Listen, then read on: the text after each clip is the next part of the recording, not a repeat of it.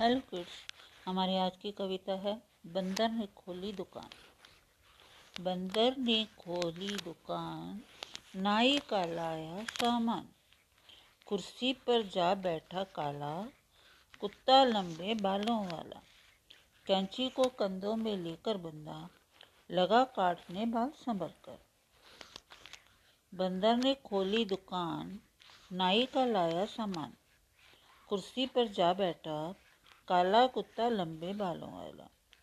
कैंची को कंधों में लेकर बंदर लगा, काटने बाल संभल कर थैंक यू